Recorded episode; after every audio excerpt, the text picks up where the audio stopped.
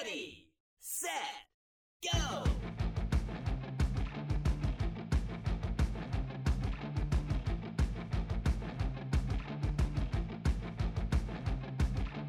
Welcome to the EV Diaries. This is the place where we discuss EVs in small town America.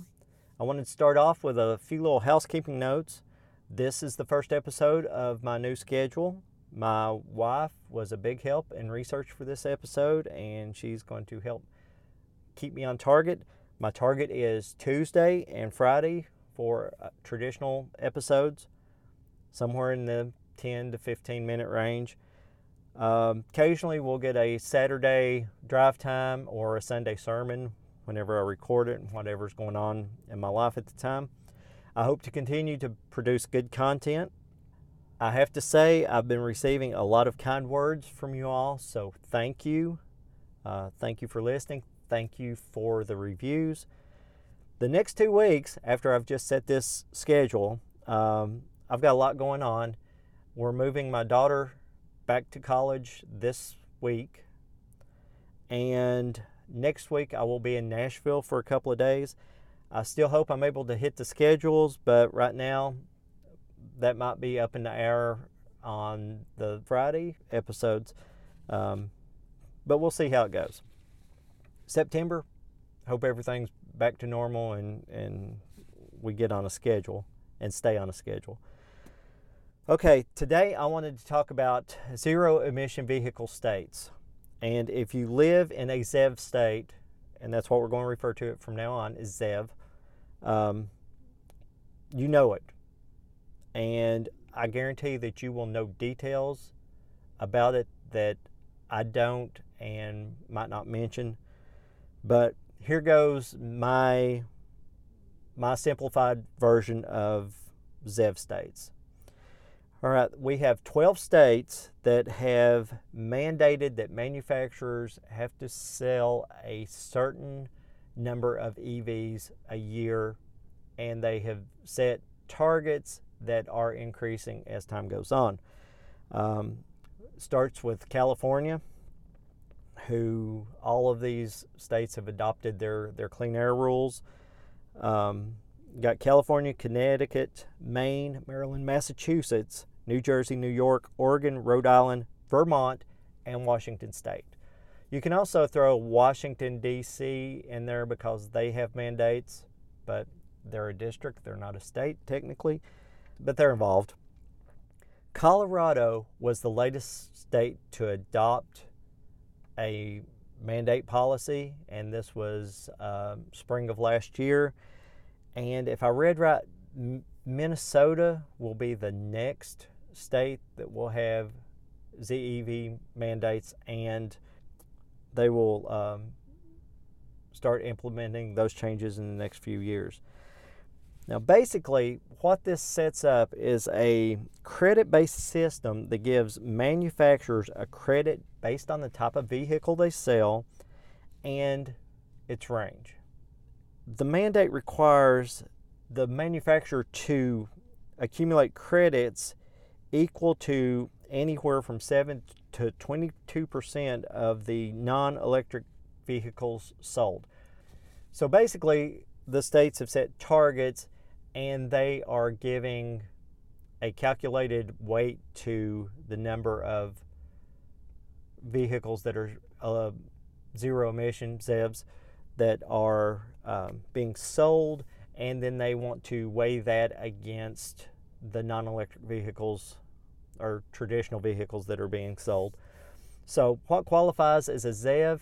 Under these rules, uh, we're talking about battery electric vehicles, BEVs, plug in hybrid electric vehicles, said it right that time, um, which their credit score, which is just funny to say, their credit score is lower than battery electric vehicles, as you would imagine, because they do have tailpipe emissions, although they're reduced hydrogen fuel cell cars actually have a higher score than battery electric vehicles. So they take this combination, give you a, a, credit, and that's supposed to be X percent of your total overall sales. Less than half your score comes from uh, PHEVs. And this is to encourage more, obviously, EVs and fuel cell vehicles. But I think the ratio is, is typically somewhere plug-in hybrids can be um, about 40% of the total total score right now, and I'm sure that that might phase out as as it goes on. Um, in California, like I said, this is where it started. Your big manufacturers are subject to, to hit these percentages. Um, we're talking BMW, Fiat, the big three, Chrysler, GM, Ford, Honda, Hyundai, Kia, Mercedes, Nissan, Toyota, Volkswagen, all must comply to these percentages. Now, the smaller manufacturers, um, such as Jaguar, Land Rover, Mitsubishi, Mazda, Subaru, and Volvo, they have some relaxed standards and they can actually sell a larger percentage of plug in hybrid electric vehicles, but uh, they still have to meet the percentages that were set forth of their overall sales. So basically, if you sell more vehicles, you have to sell more EVs these mandates vary state to state, but generally they're all similar. And these states have agreements with all the other states to be able to transfer credits. So if you sell more than you need in California, you can transfer them to New Jersey if New Jersey is falling behind in sales. So there there are definitely incentives for the manufacturers to be selling cars in these areas. Well, if they're going to do business, they have to sell cars in these areas. Um, that's my super simplified version. You can get deep in the weeds and get lost in all of this. So let's look at some of the pros and cons of states and the effect it's having in these states.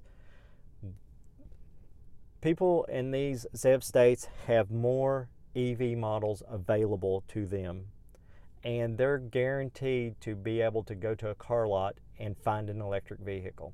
That's a good thing. They're cleaning up their air uh, in these locations because they are reducing their emissions. They are cutting the use and dependence of foreign oil, which is benefiting all of us. And they are causing a lot of technological advancements to be made by the car manufacturers. So we're getting better batteries, more efficient cars, longer ranges, and all of this is good. Now, cons, in my opinion, and this is strictly my opinion, um, the government is forcing businesses to do business how the government sees fit and not how the business fit. And that is good in one way, bad in one way. Um, it's bad because the free market society that we live in, if you're not good at business, um, you're going to fail. And the market usually takes care of itself. However, on the flip side of that, there's a lot of good that has come from mandates. We don't have to worry about lead paint in our children's toys. Um, we got rid of lead gasoline, which some people will tell you caused a decrease in violent crime, or at least they draw a correlation based on a generation of unleaded gas. We have child safety seats um, that are required in states, in all states. Um, most states, if not all, have seatbelt laws. So sometimes you know, government telling you how to do business is good. Sometimes it's not. Um, so it's a it's really a catch twenty two. Another con to all this, and this is another topic I have uh, beaten to the ground. This is a political football because one side says we're going to mandate this, one side says we don't have to mandate this, and they bicker back and forth, and and then somebody nobody somebody's going to be upset. Nobody's going to be satisfied at the end of the day. Um, it's just way too partisan. Electric vehicles are good for America. They're good for a lot of things. They're good for consumers, they're good for the environment, um, it's good for manufacturers to make them. It's the future. It doesn't have to be political. But, you know, this is America. Everything's got to be political. Um, now, there has been, and this is a con, um, that some people have suggested that this will drive the cost of all cars up because the dealers are going to have unsold EVs sitting on their lot because nobody wants them. Remember that car manufacturers consider a car sold when it comes off the truck onto the lot, not when you take possession of it. The one exception to this is Tesla. When you take possession of a Tesla, they consider that car sold, not before. So, what are my thoughts about this from a small town America perspective? Kentucky is obviously not a ZEV state. So, this is an outsider's view. Um, the states that have these mandates are decades ahead of all the other states in both adoption of EVs and the amount of infrastructure that they have.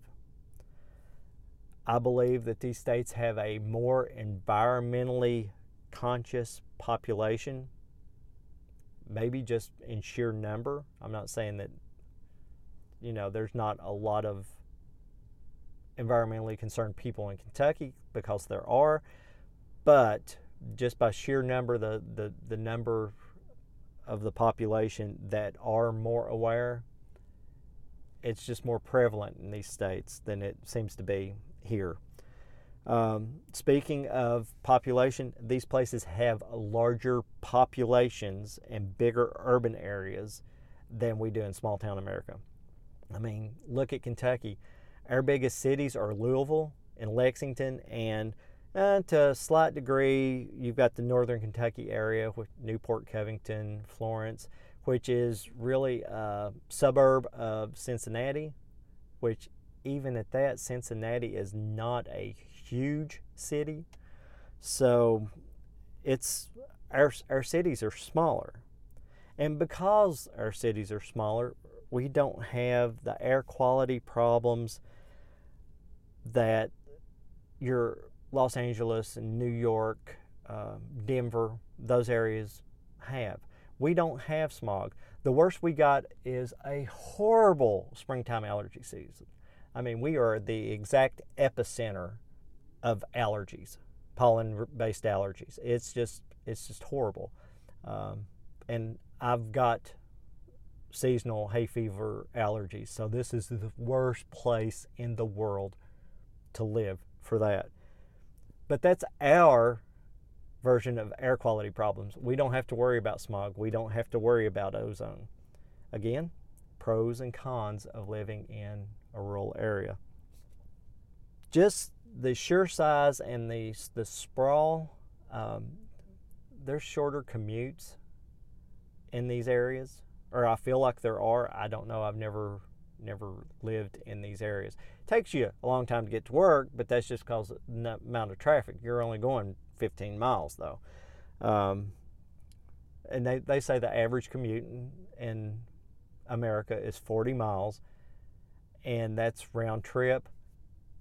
My one way commute's 35, so uh, I feel that there's a lot of opportunity to have smaller range vehicles in these states. And I realize California is huge. I mean, California is like three times the size of Kentucky, and it is spread out. In major cities, there's a lot of distance, but there's there's a lot of intermingling and one city bleeds into another and it's uh, especially in southern california which i've only been to california once and that was my observation i couldn't tell where one place stopped and another place began it was just all was all together to me anyway are these mandates necessary and from an outsider's point of view i'm not sure uh, that they were because these states already had a large number of EV adoption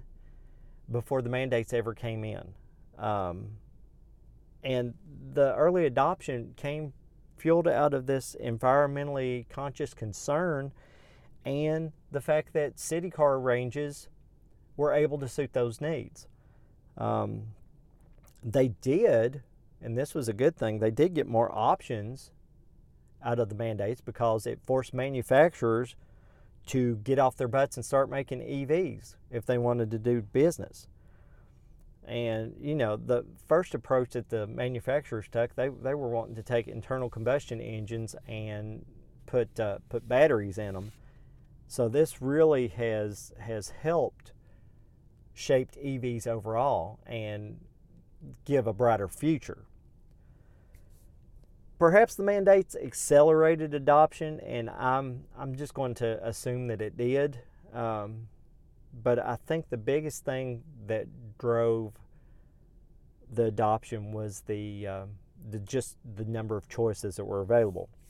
This also explains why I would have to go to Maryland to buy a Kona EV, or if you live in Arizona, you've got to go to California. Bottom line is, all in all, Americans don't like being told what to do, and it's the same thing at the corporate level. It leaves a sour taste in people's mouths, um, but sometimes it's good and it's necessary. And you can think about that the next time that you buckle your child in or you click your own seatbelt. That's all I've got for today. I realized that wasn't too deep because uh, you can get really deep in how the credits work and, and just how the calculations are made. And it's i mean it's there's a deep dive available there but i didn't want to go that deep into this.